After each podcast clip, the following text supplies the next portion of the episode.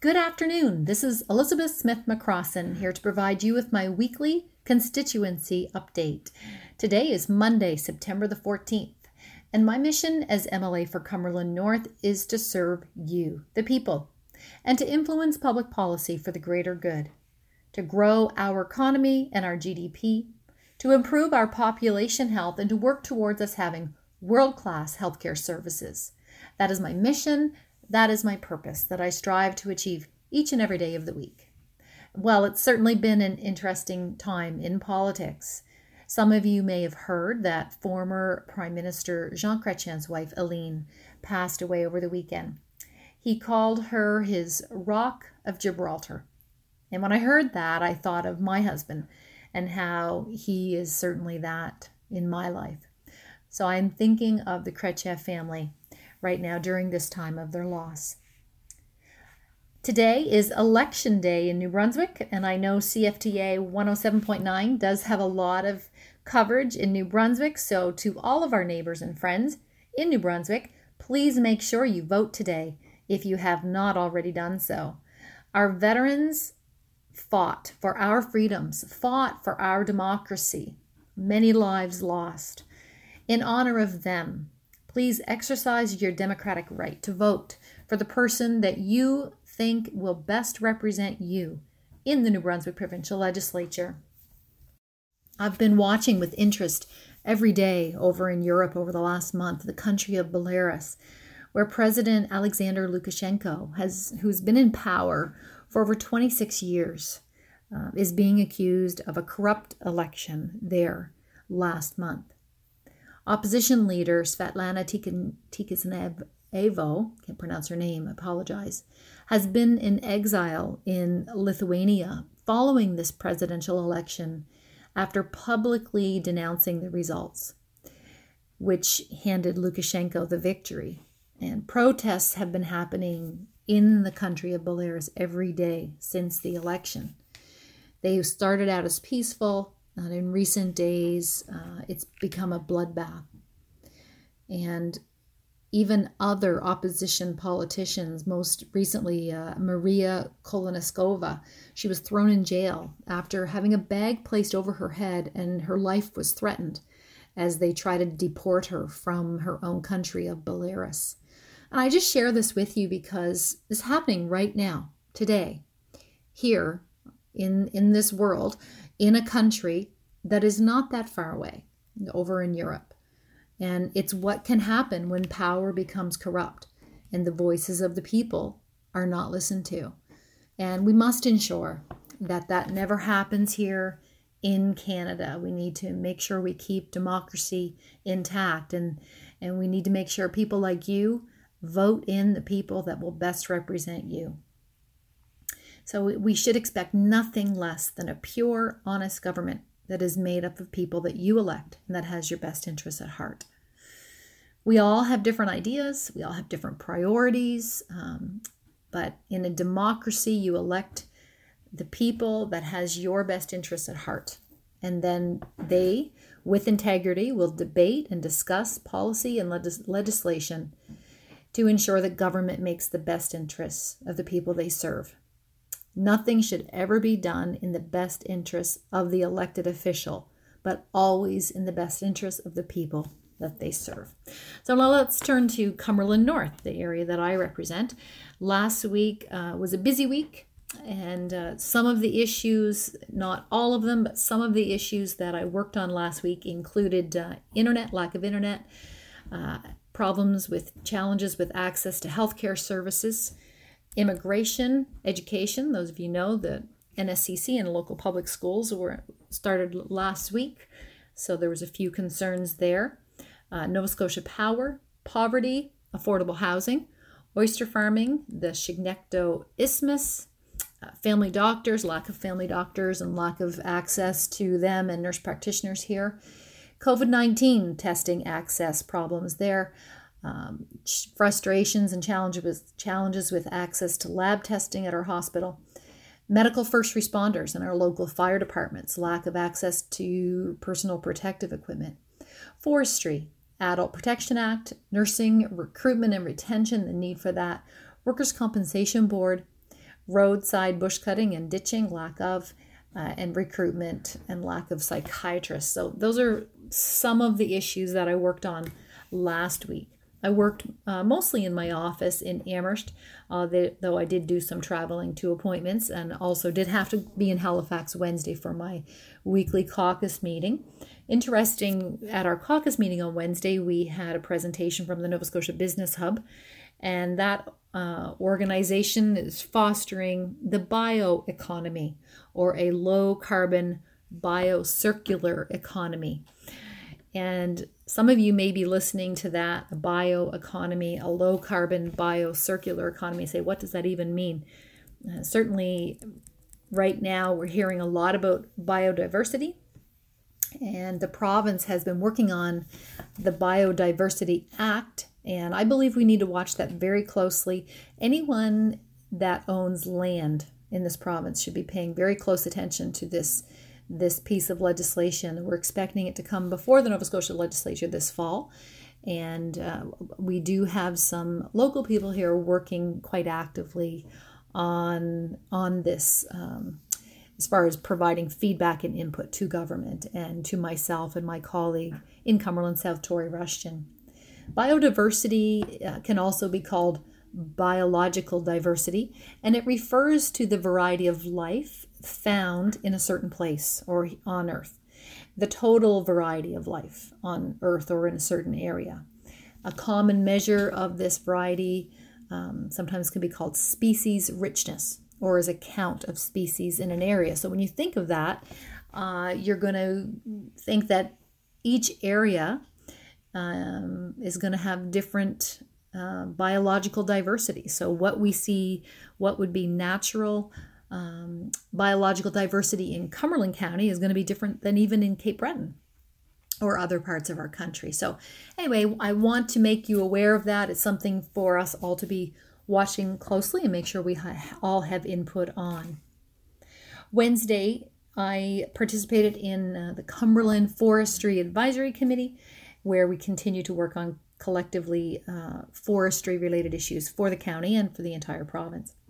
This week, I'll be traveling to Malagash and Pugwash today for meetings. Tomorrow, I'm traveling to Prince Edward Island along with a couple of other local constituents to visit a social enterprise that helps young adults who are recovering from addictions and mental health illness.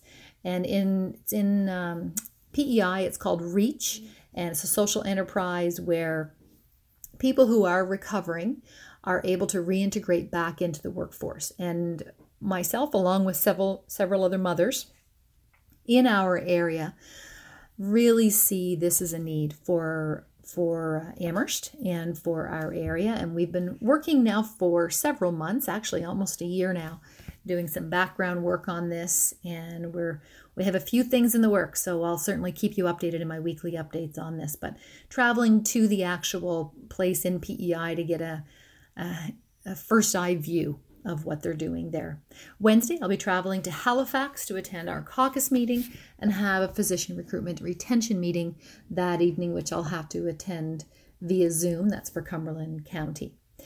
Thursday, I'll be traveling back to Cumberland and we'll be back in the office the rest of that day. And Friday morning and Friday afternoon, I'll be traveling to Fredericton, where I'll be having a meeting regarding the Chignecto Isthmus and meeting with the New Brunswick government who are leading that whole project. They're the ones that are in charge of this study of the Chignecto Isthmus relation to the prevention of flooding due to climate change and rising sea levels. I'd like to talk for a few moments today about the pandemic. We continue to have no to have zero positive COVID-19 cases in Cumberland County. I know that someday that is going to change, but until that happens, let's all just be very thankful. And thank you to the great job of you and everyone who continues to practice physical distancing whenever possible of six feet or more, hand washing with soap and water or using hand disinfectant, not touching your eyes, nose, or mouth with your hands, and continuing to clean surfaces. In Nova Scotia, the government has asked the public to wear masks whenever out in public spaces as well. Please continue to be diligent. Please continue to do all you can with regards to infection control measures. Uh, no one knows at this point when a vaccine will be available, and until then, we all just need to continue with infection control measures to reduce the chance of community spread of COVID 19 if, in the event, it was to come here to our community. Testing clinics for COVID 19 in Cumberland have not been as, as accessible as they should have been. I did contact the Nova Scotia Health Authority, which is the arm of the government, the Liberal government, that is responsible for management of our healthcare system. I contacted them a few weeks ago as our clinic here in Cumberland has only been open Monday, Wednesday, and Friday. It's not enough. I've had people sometimes waiting up to eight days to get a test. Meanwhile, they can't go to work, their children can't go to school. And now that school has opened, we're looking or assuming we're going to see an increase in demand. So I have asked the uh, Nova Scotia Health Authority to increase um, the access to COVID 19 testing. And it's very frustrating. On the weekend, I saw a video from one of my colleagues who was going through a drive through COVID 19 test clinic in Dartmouth, and I think that's great for them. But why? Why do we have such a uh, discrepancy in urban and rural services? You know, why is there a drive through service that literally is accessible the same day for COVID 19 testing in our city? and people are waiting eight days for a COVID 19 test here in Cumberland. It's not, a, it's not accept, acceptable at all. And I was told a couple weeks ago that testing will be increased. So I'll be watching that very closely. Please call 811 if you have a cough or a fever and you should be tested for COVID 19 if you do have either of those symptoms, or if you have two of these symptoms sore throat, runny nose, headache, or shortness of breath. Also, call 811 if you've been exposed to someone who is known to have had or has COVID 19. On a related important issue that I'm working on right now is the lack of PPE or personal protective equipment for our volunteer medical first responders, and they most are working through our volunteer and fire departments. Emergency Health Services, which is an arm of our Department of Health responsible for 911 and emergency services, so EHS, Emergency Health Services, has not been calling our medical first responders for cardiac arrests and motor vehicle accidents as they would have before the pandemic began. And the reason they're giving is a lack of personal protective equipment. Some firefighters have brought this concern to me as they believe because they're not allowed to go to uh, these 911 emergency calls that people are being that lives are being put at risk and we know that this problem is exacerbated by the fact that government is not fully staffing our ambulances and they're being short staffed paramedics. Uh, and our ambulances sit empty in the EHS garages, or or they are being staffed, but they're being pulled from Cumberland to Truro or Halifax. That's leaving our residents, it's leaving you without uh, often without adequate access to 911 service. This is a problem. I'm working on it, been bringing that to the attention of the Minister of Health and the government. Um, but I wasn't aware until about two weeks ago that, in fact, our volunteer fire departments and fire department firefighters who are medical first responders have not been able to respond to uh, 911 calls, sometimes leaving people uh, without um, a timely access to a 911 service.